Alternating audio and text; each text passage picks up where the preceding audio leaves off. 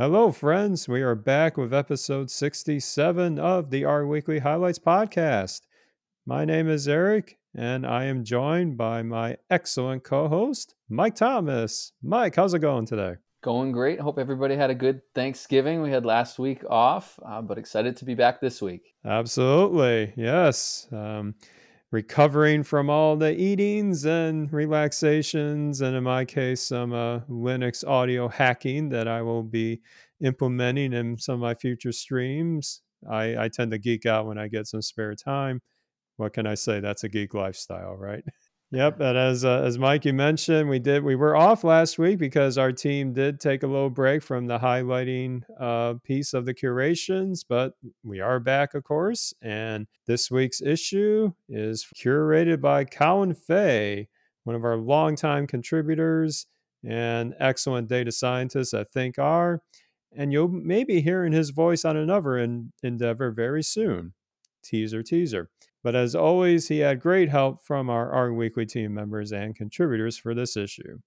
A common theme that we've had in our recent R Weekly highlights has been some pretty creative uses of new resources for what I'll call on demand computing infrastructure. That's a lot of big words, but we use that a lot for automation in code and package development.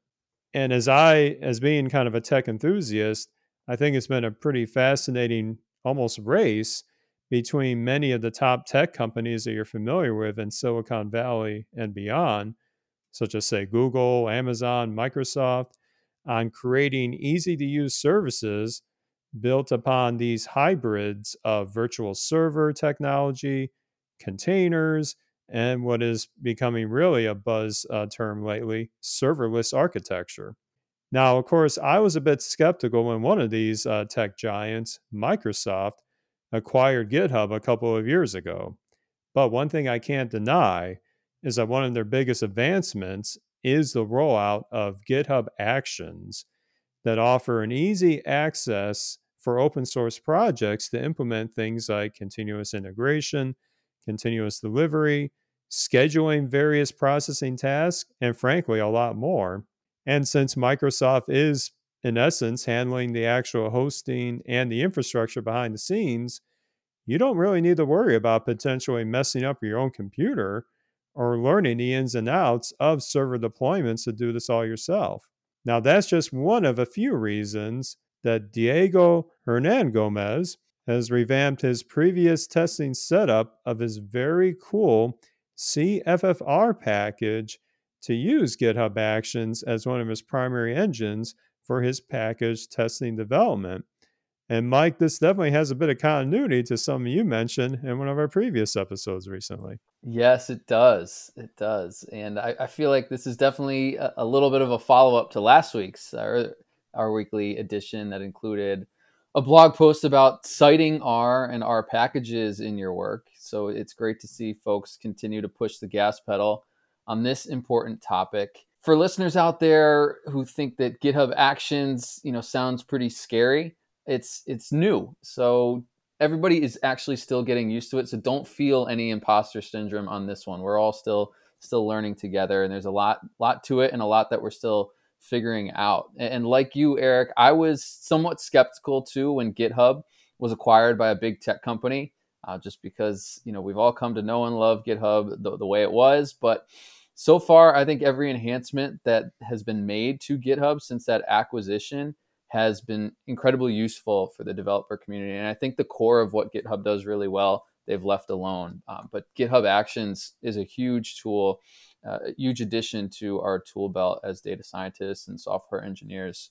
I would encourage people who have never or maybe have only a handful of times used GitHub Actions for, for our projects to check out the different template actions from the r-lib team.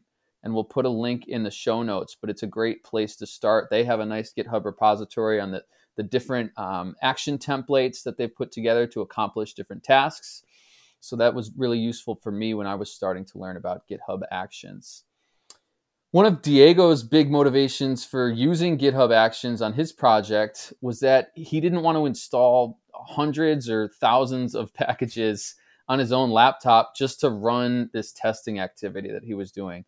So instead, he let GitHub spin up its own cloud instance where we can install all of these packages and then spin it back down um, once the job is finished.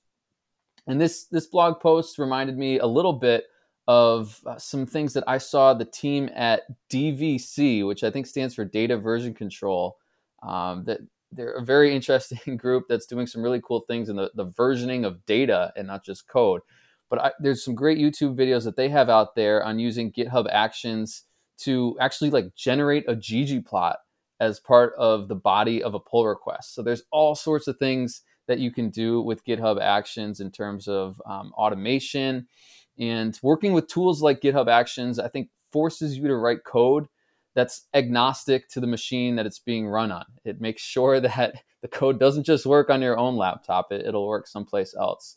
Um, at Ketchbrook, we just gave a webinar on on automating your model retraining with a GitHub action that plots an ROC curve uh, into the body of the pull request. That's an awesome use case. We're trying similar things in my um, my work environment too. It saves a bunch of time, and it just makes a lot of sense with the tooling we have. Yeah, and it provides some level of auditability and making sure that you know anything that you're doing in terms of handling your model, managing your model, um, is is consistent with with reality and not just what you have in your own personal environment on your laptop.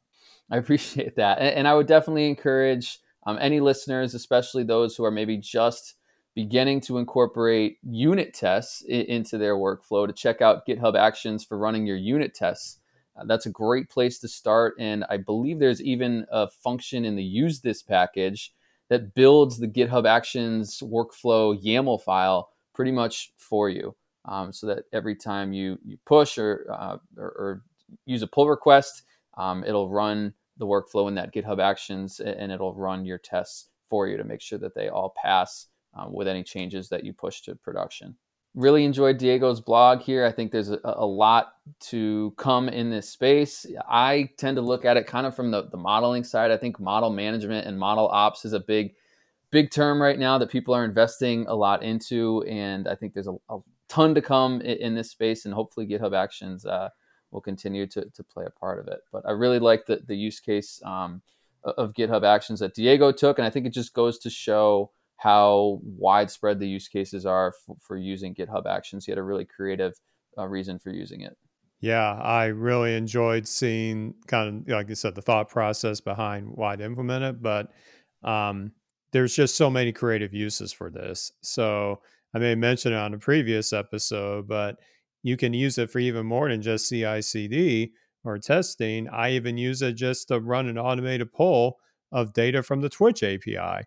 Like I could do that on my Linux server. I know enough to do cron jobs and stuff, but come on, it's right there. Why not just let the the fine folks at, at Microsoft handle that for me? I just do a little YAML to construct just run this r script every four times a day that's it you know it, it and it, it just gives you these possibilities that yes you can build this all yourself and it can be a great way to learn when you start building this yourself but we're busy why not take advantage of these resources especially for like i mentioned earlier open source projects um, they're able to leverage github actions of a very generous amount of compute hours to handle their development needs so it's there for the taking. Why not? Yes, you, you actually get a surprising amount of free minutes uh, for, for running GitHub Actions, which is, is pretty incredible. It's phenomenal for those of us who, who are trying to leverage them, at least to start, maybe just for use cases. So I, I figured that maybe that, that unit testing conversation and how that plays well with GitHub Actions would lead us nicely into our second article uh, today, which was unit testing in R workshop. Um, so this was another fantastic uh, blog post that I believe was put together uh, by Shannon Pileggi. So I don't know if Eric, you want to take this one to start? Yeah, absolutely. So Shannon has actually um, blogged about her experiences in previous workshops that actually played a big role here. Before I get to that point, I do want to mention that as stepping back to when I was first learning about not just R itself, but kind of the ins and outs of package development, you know, I would hear phrases like unit testing and continuous integration and a lot of these words we just threw out in the last segment. And it can sound pretty foreign and frankly even a little frightening to people if they mostly have data science or statistics training. What Shannon does in this workshop alongside Gordon Shotwell, another key thought leader in this space, is to really motivate the the why you would want to invest in this and making it easier for you as a developer without thinking like you have to make this huge lift into going into incorporating automated testing. And as many things in the development space, um, automated testing in R is standing upon some great foundational pieces that have been produced by, say, the R Studio team with testthat, Use This, which we just heard about as well, to get that initial state going, going back into why this is important. That was actually one of my favorite parts of this post and the workshop is relating it to what we relate to in a typical manual debugging workflow of I'm writing some analysis code, it's doing something, I either get new data or I'm trying a new parameter. Oh, there's a break. Okay, got to change that function, resource that file, rerun it all. Like we're used to this flow, right? And what this what this workshop is is connecting you with is that flow is still what you're going to do in this package development mindset with things like testthat but it's bringing in some nice automation pieces and just giving you a slightly more optimal way to go through this cycle of development. And it's not like this mysterious huge lift in a paradigm. It's still the same principles. It's just making it easier for you to do it and making it more intentional from the beginning on which parts of your analytical development for, say, a package that you have to pay most attention to. And hence, you want to make sure that as you're making new features or adding new functions or changing some very sophisticated things, that you don't break that existing functionality. And you don't have to remember in your head of, oh, I need to remove, I need to run that particular configuration of parameters, or I need to run that particular data set on this on this evaluation.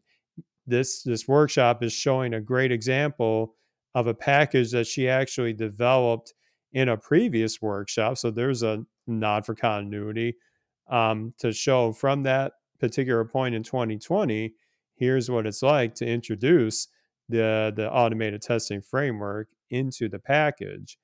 And another great part of this was, in addition to the actual interactive development, the Q&A section that Shannon put together at the end of this post has some great perspectives on more broader issues, like something I run into uh, on occasion, getting far down a rabbit hole of trying to, in essence, test too much. It needs to be right sized to what you think is most important in that development architecture as well as a, how you can approach you might call test driven development from a practical standpoint. It's a it's a good time for me to read this as i start thinking about okay what can i do say in my work next year to improve my skill set? One thing that i've always struggled with is having this mindset of this workflow from the very beginning of a project. I have been guilty in the past of just th- putting it off, putting it off until, uh oh, the team needs me to release it in production. And I'm like, oh, geez, I forgot to do unit tests. So you kind of bolt it on after the fact, but it doesn't need to be like just that add on at the end to appease validation procedures. It is actually helpful for your development. It'll actually make things easier. And I'm talking like somebody who magically does this all the time now. I still struggle with this.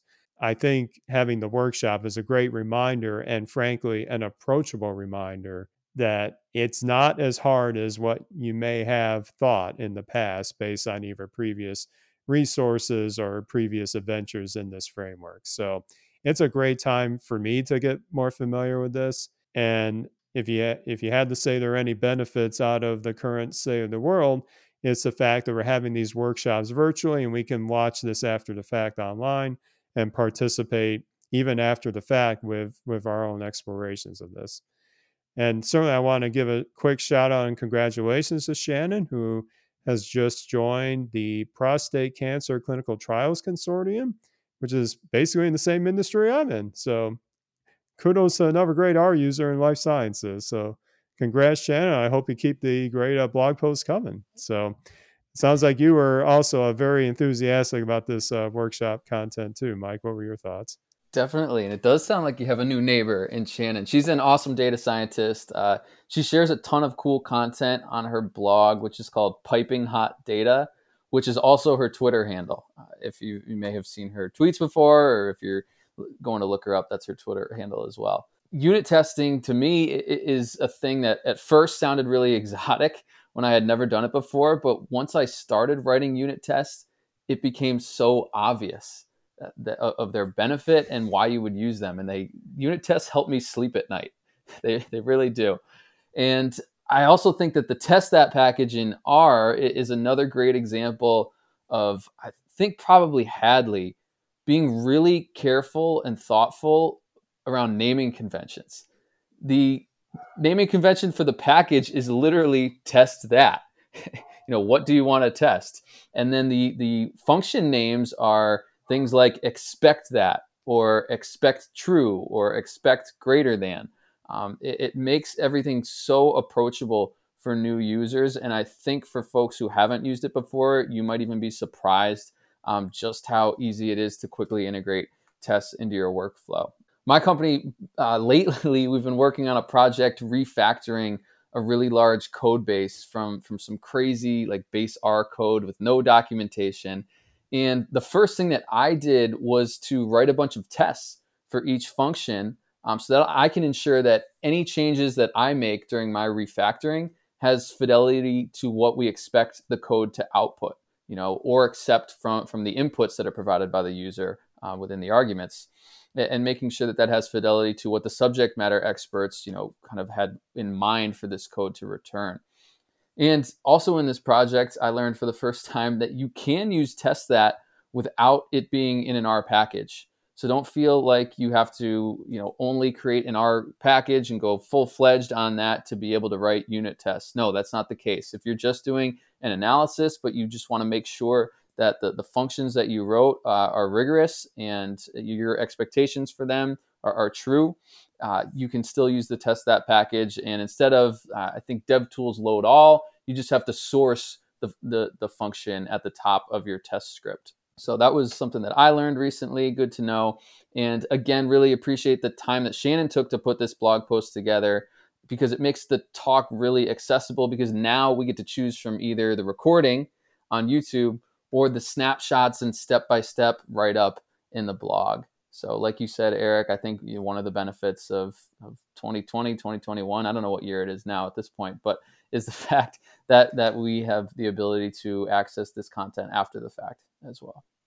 Yeah, I'm I'm going to be rewatching it. I, I watched a snippet of it to prepare for the episode, but there's frankly I need to share it with people I work with too because it's one thing for us as uh, I always struggle how to say this, but there are some of my counterparts in like various companies that we're we're assembling information, assembling best practices, and we want to pass it on to our colleagues to kind of have a unified approach to best practices, things like documentation that you mentioned. When you don't have documentation, good grief, that's a nightmare to deal with.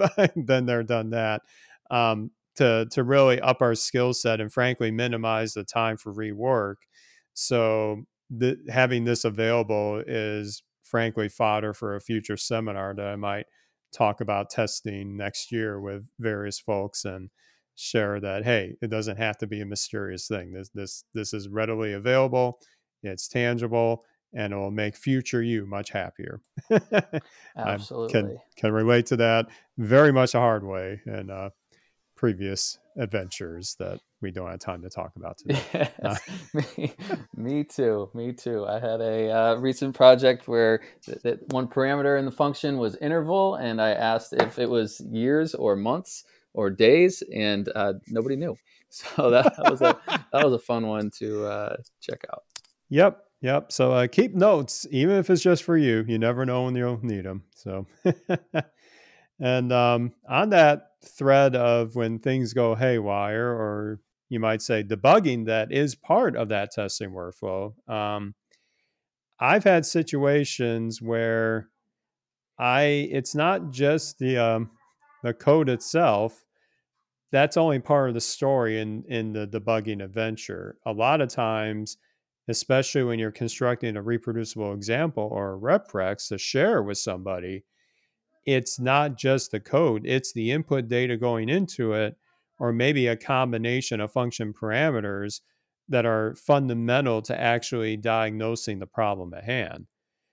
And when it gets to, say, debugging complicated workflows, and for example, the business logic of my Shiny apps or modeling paradigms, a technique I still find myself doing is like right before the point of failure, saving out those input objects. Maybe it's a data frame, maybe it's a list of stuff to a custom workspace file or a set of files. And then I would send those off alongside the code that actually demonstrates the problem to a collaborator to see if they can reproduce the issue and, and hopefully help me solve it. Now, in my daily job at an enterprise environment, I have to be very careful how to use how to share that content using approved means of transfers and all that good stuff. But let's step outside that confine for a second and let's imagine you're working on a large scale package or maybe a large scale app with a distributed group around the world in an open source framework for an analysis, a package, or an app, whatever have you.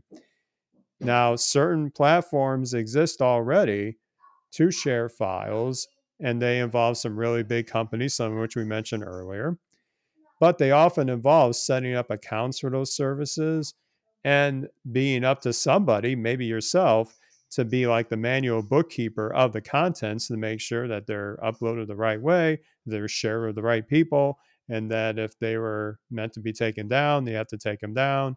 It's up to you as the owner of that content. But for these kind of one off situations that I'm talking about, like debugging, where you don't really care about it being stored permanently, it sure would be nice to have kind of a simple mechanism to host and share those files of any sort to help with that debugging exercise. And that's where data scientist Andrew Collier, who is the founder of the Fathom consulting firm, he's uh, actually had a few other um, highlights on this series. He's created a handy R package that, once again, harnesses an external API to greatly enhance productivity. And this package is called FileBin. And they are a minimalist file sharing service. They're not trying to be Dropbox. They're not trying to be Microsoft's OneDrive or anything like that. It's a utilitarian UI to just post something, share it with somebody, and just get on with your day. Well, what's really interesting is that they have an API that doesn't even require authentication. So it's really easy to get up and running, and he's and um, and he's made it. Andrew's made it even easier to do this with an R package to boot. And I personally think this is a great utility for these one-off, maybe debugging exercises, and probably a lot more creative uses. And he's offered some pretty intuitive functions to say, upload a file, get the metadata associated with the file set an expiration of it so that you don't have to worry about deleting it yourself on their servers. It'll just delete on its own and a lot more. So I think these are very valuable. It's a very fit for purpose package, but I think it has a lot of great use cases. Um, what kind of things do you think you'd be useful for, Mike? Yeah, I, I, totally agree. And I thought I found a lot of potential use cases for this as well, especially being somebody who as a consultant doesn't just belong to one organization where all the files are in you know one S3 bucket or, or one uh, you know SharePoint location or something like that. I had never heard of the FileBin service before, but it, I really think it's an ingenious idea um, and should get a lot of love from the the cybersecurity crowd. I would think since it alleviates the problem of forgetting to delete sensitive data uh, that you only wanted to share temporarily because it automatically deletes anything that you share after a, a certain period of time. I think it default is six days or something like that. Um, but I, you know, again, I think that we've definitely solved the issue of secure, securely sharing code with GitHub and GitLab and, and other um, you know resources like that. but I think securely sharing data is still a largely unsolved problem. Um, I think there's a lot of folks who have tried to do it, but I, am not sure that that problem has really been solved well yet. So the, the Fathom data team did what we all do when we find a handy API that we love using. They created an R package wrapper for that API. So kudos to them. Um, and I think it's a great introduction for, for those of us in the R ecosystem into this FileBin service. One of my favorite things about the R package that they created and about the FileBin service was that using R, you can actually create a QR code for your files with this function in the package called bin underscore QR underscore code um, which is really really cool because then it allows somebody with their their smartphone to just take a picture of that QR code and it takes them um, right to the, the files that you want to share with them. So you can share that QR code with the specific people that you want to have access to the files um, as opposed to having to, to share links. Just a lot of different ways to be able to do the same thing. And it's nice to have that option as well. From what I saw, it's not published on CRAN yet, and it's still listed as experimental. Um, but this is definitely one package that I can see using on some future projects, you know, especially since I'm always working with clients to transfer files in, in the fastest and most economical and most secure way. Um, so definitely hat tip to them for coming up with this package and, and really glad that it was included in this week's episode. Yeah, and I would definitely check out um, Andrew's blog as he's got some great additional utilities that he and his team have offered that, you know, certainly again may have kind of a single purpose, but as you think about enhancing your productivity and a lot of the um, consulting or business like operations that we often encounter, it's a great source of inspiration and perhaps ways you can update your workflows as well. And I kid you not, getting back to the QR codes, we had um, a presentation by another team at, at Day Job a few months ago, and they were showing this nice shiny app that was producing these plots. And out of the blue, a very important leader asked, Hey, we need QR codes for that. Now, admittedly, that was a little bewildering, but hey, now we know they're possible. Maybe they're possible outside of FileBin, but oh I guess goodness, I have some funny. resources to share after this. Um, but sometimes you, you never know what kind of requests you get when you share cool stuff. But but yeah, as you said, Mike, it goes to show you that when services like this expose an intuitive API, just makes it so much easier that we can leverage this within the confines of R itself, and frankly, almost any other language. But this can definitely be folded into maybe an existing pipeline that's customized for sharing, customized for retrieval. You know, possibilities are kind of endless there. So, creativity, Absolutely. that's your only limit. Absolutely. I feel like QR codes were here, then they were sort of dead, and then now they're back. Now they're back. Maybe it was the pandemic that brought them back, but interesting that uh, some execs think that they're the hot, the hot new topic now. Yeah, I um I, have learned to expect the unexpected with these things. So, but I admit that was that was a new one. So, uh, many stories from the trenches I have. But hey, we've got an R package to do it quick now. That's true. Absolutely, we do. Yep.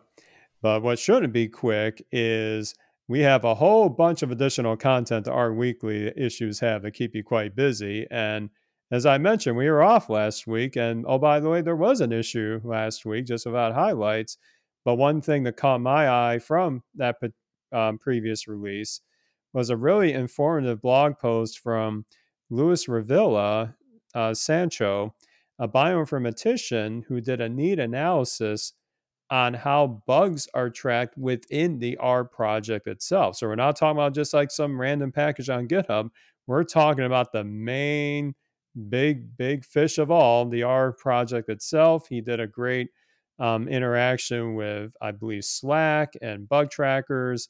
And if you ever want to know just kind of what are the metadata associated with bugs that are reported, um, it's a pretty fascinating read. So I would definitely check that one out. And Mike, what, what caught your attention lately?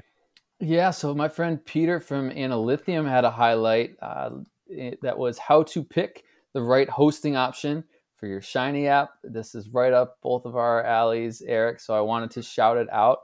But he has a great blog post that includes um, this really cool, conditionally formatted, like you would see in Excel, uh, red, yellow, green table for all of the different options um, that he's come up with on how you might want to host your Shiny apps, and then uh, things like number of apps you're allowed to deploy, pricing, concurrency, all those things. So it's a phenomenal resource to be able to compare all of the different uh, options that there are out there for deploying your Shiny app. So I would highly recommend checking that one out as well. I didn't realize that there were no highlights last week. We could have just done like a four and a half hour episode to cover cover every single uh, R Weekly R Weekly blog post. But I think uh, I think it's probably better off that that we skipped last week. Well, I admit I've heard a couple listeners that do what they call like binge podcast listening, where you just wait to listen to a batch of episodes until they get like maybe a trip or some other, you know, long adventure where they're away from a computer. So anybody that can listen to R Weekly highlights for four hours, you get points in our book. And um, come join us then if you're that enthusiastic. yes. oh, that's um, awesome.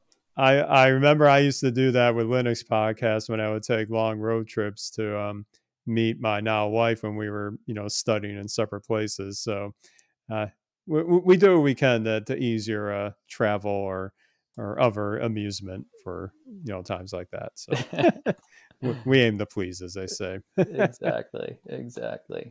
But yeah, well, as I as I said, it's another fantastic issue here. Um, Colin did another amazing job. Um, so check it out. Where do you check it out? Oh, you should know by now, but in case you don't, it's rweekly.org. We have the main issue right on the home page, along with links to every back issue and this handy dandy podcast linked at the top as well. And also, if you'd like to get involved, the team is always looking for more contributors to join our humble little group. Um, you can get all details of that on the R Weekly GitHub repository. We got some great readmes up there for how you can contribute stories. And like I said, um, the steps you can take to become a curator itself. So definitely check that out if you're interested. And Mike, where can people find you if they want to follow up on your adventures as we wrap up 2021? Sure. You can find me on Twitter at Mike underscore Ketchbrook, K E T C H B R O O K. Excellent. Definitely give Mike a follow. And I am at the Rcast. I mostly am a curator of sorts and spreading the, the info of many brilliant people and occasionally do my own hacking on live streams that can be crazy to watch, but it's always a good time nonetheless. So that's at twitch.tv slash rpodcast. And certainly give me a shout if you're interested in connecting.